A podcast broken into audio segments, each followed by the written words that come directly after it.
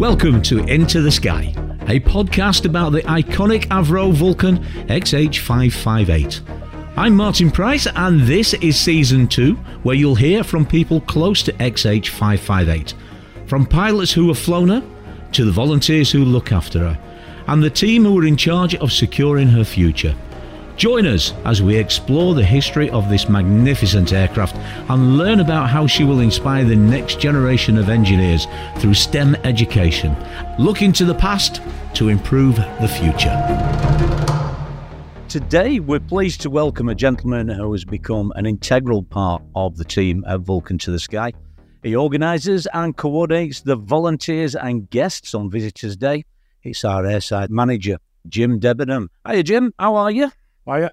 I'm all right. Thank you very much. Thank you for taking time out of your very busy schedule to uh, uh, to come and talk to us today. Thanks very much. Oh, listen, like myself, you're a, you're a bit of an aviation geek. What was your first memory of aviation? To be honest, Martin, I'm not an aviation geek. I'm a Vulcan geek. I'm not. I don't. I don't. I don't go to air shows. I don't. No, I don't worship any other aircraft maybe a Lightning if I could see one flying, but no, no not anymore. Um, but my first foray into aviation really is if I go back to when I was about five years old, my dad was a bit of a political nut.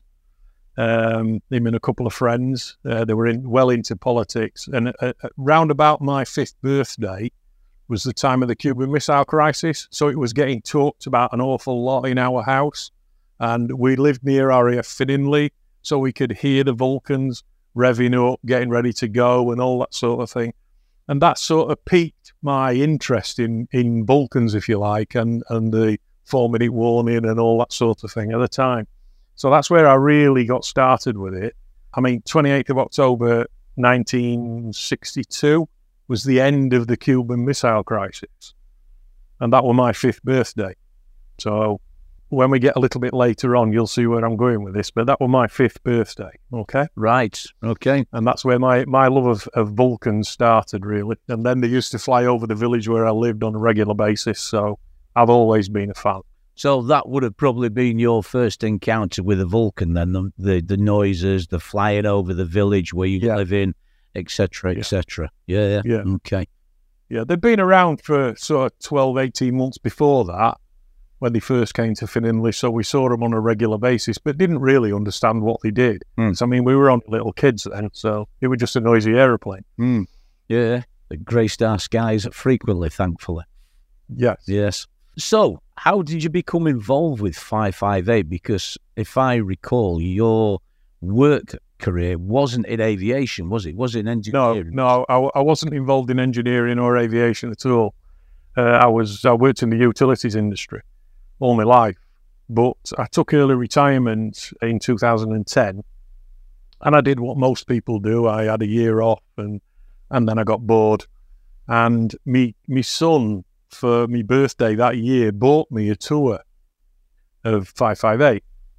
So I went to the hangar and saw the, the operation there and had a, had a look round, you know, and went on a tour. And then I never thought any more about it. And then we were coming back from Sheffield one day, and it was on the radio that 558 was flying into Doncaster Airport. So we went up to the bridge on the M18 at Junction 3, and just because it was coming in over that direction, so it would come in directly over his head. And I met a guy there who was actually a volunteer at 558 at the time. And he, he, he, I was chatting with him, you know, and he says, Well, why don't you just come down and see if you know, talk to them and be a volunteer. So I did. And that's how I got involved. I went in sort of at the time after I finished work, I'd, I'd been suited and booted for most of my working life. So I, I rang up and they said, Oh, come in for a chat. So I went for an interview. So I turned up in a suit and tie and little folder under my arm and all the rest like you do when you go for an interview. Uh, and I basically got, well, these are volunteers here. I'll just muck in. And that were it. so, so I was involved. Nice one. Yeah. Next. It sounds yeah, that sounds very familiar to me as well. Yeah, yeah, yeah. Can you yeah. can you operate a, a, broom? Yeah, you're in. Yeah, yeah, exactly. Yeah, yeah exactly. Yeah. But when I started, there were no brooms. We had to buy them. all the all donations gratefully accepted, were they? Exactly, yeah. Yeah. So, what was your first role when you joined the uh, the five five eight team? I joined as a tour guide, so that were basically showing people around the jet and and sort of following people like there was Steve uh, Ware, who was the more or less lead volunteer then, and a couple of other people, and you sort of learned parrot fashion about the jet and about its history and all the, the rest of it. So I just followed Steve around for a few days, picked up what I needed to pick up, and then got on with showing people around the jet. But I quickly became involved in looking after the displays that were in there because they were a little bit messy and a little bit, and I, and I don't like things like that. So I, I sort of said to the boss at the time, you know, do you mind if I just have a tidy up and put a few new bits out? And that's what I did. And I, I got more and more involved in that, and and uh, things just snowballed from there, if you like. So you're the one responsible for tidying the hangar up, then, are you? No wonder we couldn't Yeah, that- find anything. That was me. Yeah. I was the, apparently I was the first one to ever pick up a duster. Oh, really? Yeah. Right, right. So, I mean, the things have changed dramatically over the time that you've been involved with 558 from the early days in the hangar to where we are now. So, just briefly, I mean, I know you've just explained a little bit there, but about the, the what it was like in the early days when you joined as a tour guide, um, uh, you know, and and what it was like for you when 558 was was still flying at that point. It was an amazing time to be involved, but it was also a difficult time to be involved because we weren't allowed anywhere near the jet. So everything was cordoned off because the, the, the license for the CAA meant the, the general public and us as tour guides weren't allowed anywhere near the jet. We weren't allowed in the cockpit. We weren't allowed to touch anything. There were barriers around everything, and we could only work around them barriers. So it were a lot different to what it is today. I mean, today we have carte blanche access and we go where we like.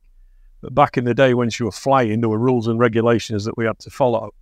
And also, the environment of the hangar was classed as airside. So you had to have the right permits. You had to, you know, if they opened the big doors and you hadn't got a permit, you'd got to get out of the hangar because it was classed as airside. So it made it a lot more awkward to do the job, if you like. Once you stopped flying, then it made, made things became a lot simpler because we could take all those barriers away and allow people access to the jet, if you like, which is what they wanted. Mm. They were very, very different animal to what it is now. A little bit more strict then, by the sounds of things. It was a lot more strict. Yeah, Mm, yeah. yeah, it was.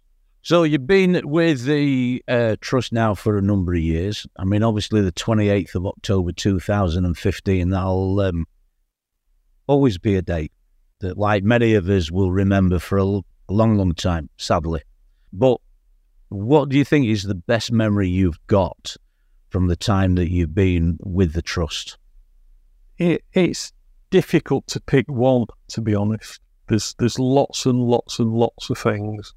Spending time with Guy Martin. I actually got to do a fast taxi with Guy Martin. That was that was just awesome. But uh, but I think that the thing that sticks in my head more than anything is the people that I've met.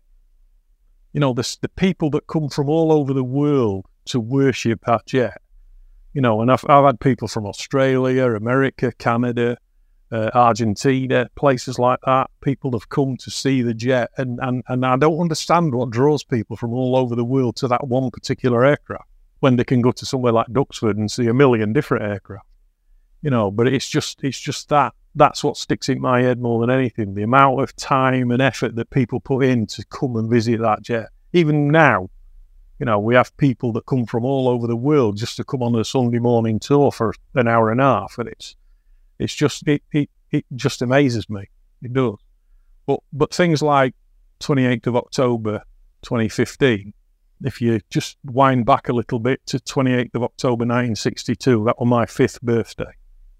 28th of October 2015 was my 58th birthday. So I saw her do a last flight on my birthday. So they did a flight for me on my birthday.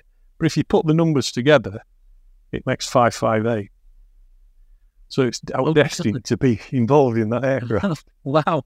Well, one, I never realised that it was your birthday on that particular day, Yeah. and two, yeah, yeah, wow, wow, what- that's an incredible bit. So that's that's that's that's a little bit that sits in my tour now forever. Mm, You know, when people ask about it, so you know, I can say to people, "Yeah, I were involved when I was five years old. I were involved when I was fifty-eight years old, and that makes five five eight, and that's the aircraft that I love." wow, wow, that's absolutely incredible, is that, mate? Yeah. So, as you were saying, we're still getting good numbers of people coming from all over the world as well, looking into looking at Yeah. five five eight, and you can you can see the passion for the aircraft when they come and the excitement, etc. Is there anything that you can talk about that maybe some sort of future plans for visitors to the aircraft? Well, I there's lots and lots of things we can do for visitors to the aircraft. One of the things we're looking at now is doing a little bit more corporate stuff. So small groups of people coming into Delta Corps and and and meeting up like we do with the public, but then taking them out to the jet and maybe doing a few other little bits. There's lots and lots of things that we're we're, we're sort of mulling around with at the minute. Um, but as you well know, Martin, the key thing is getting her in a building Yeah, we can do an awful lot more once she's in a building. While she's outside, you know, it's. I mean, I've just planned this week uh, with Mark the the rest of the year up to Christmas, and the, the the the period from the early December through to the end of February becomes very very difficult to manage because you're you're beholden to the weather.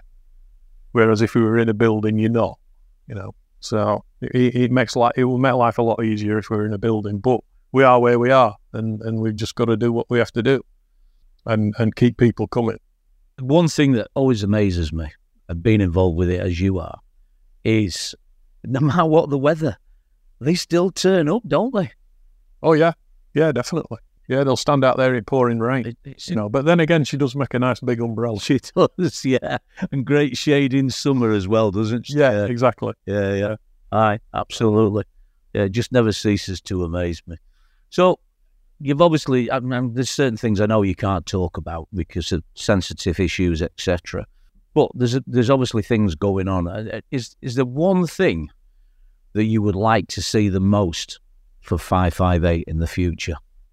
A building, Yeah, definitely, of some description. I don't care if it's a tin shed, as long as she's undercover and out at weather. Yeah.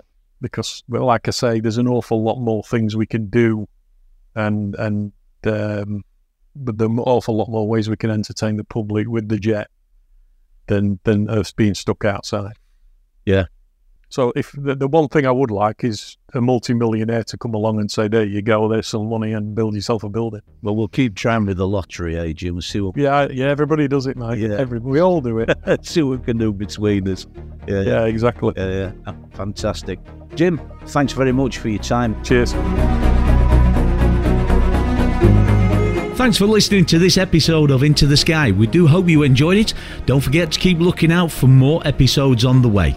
And if you'd like to find out more about the work of the Vulcan to the Sky Trust, or maybe if you'd like to make a donation to help safeguard the future of XH558, please visit the website vulcantothesky.org.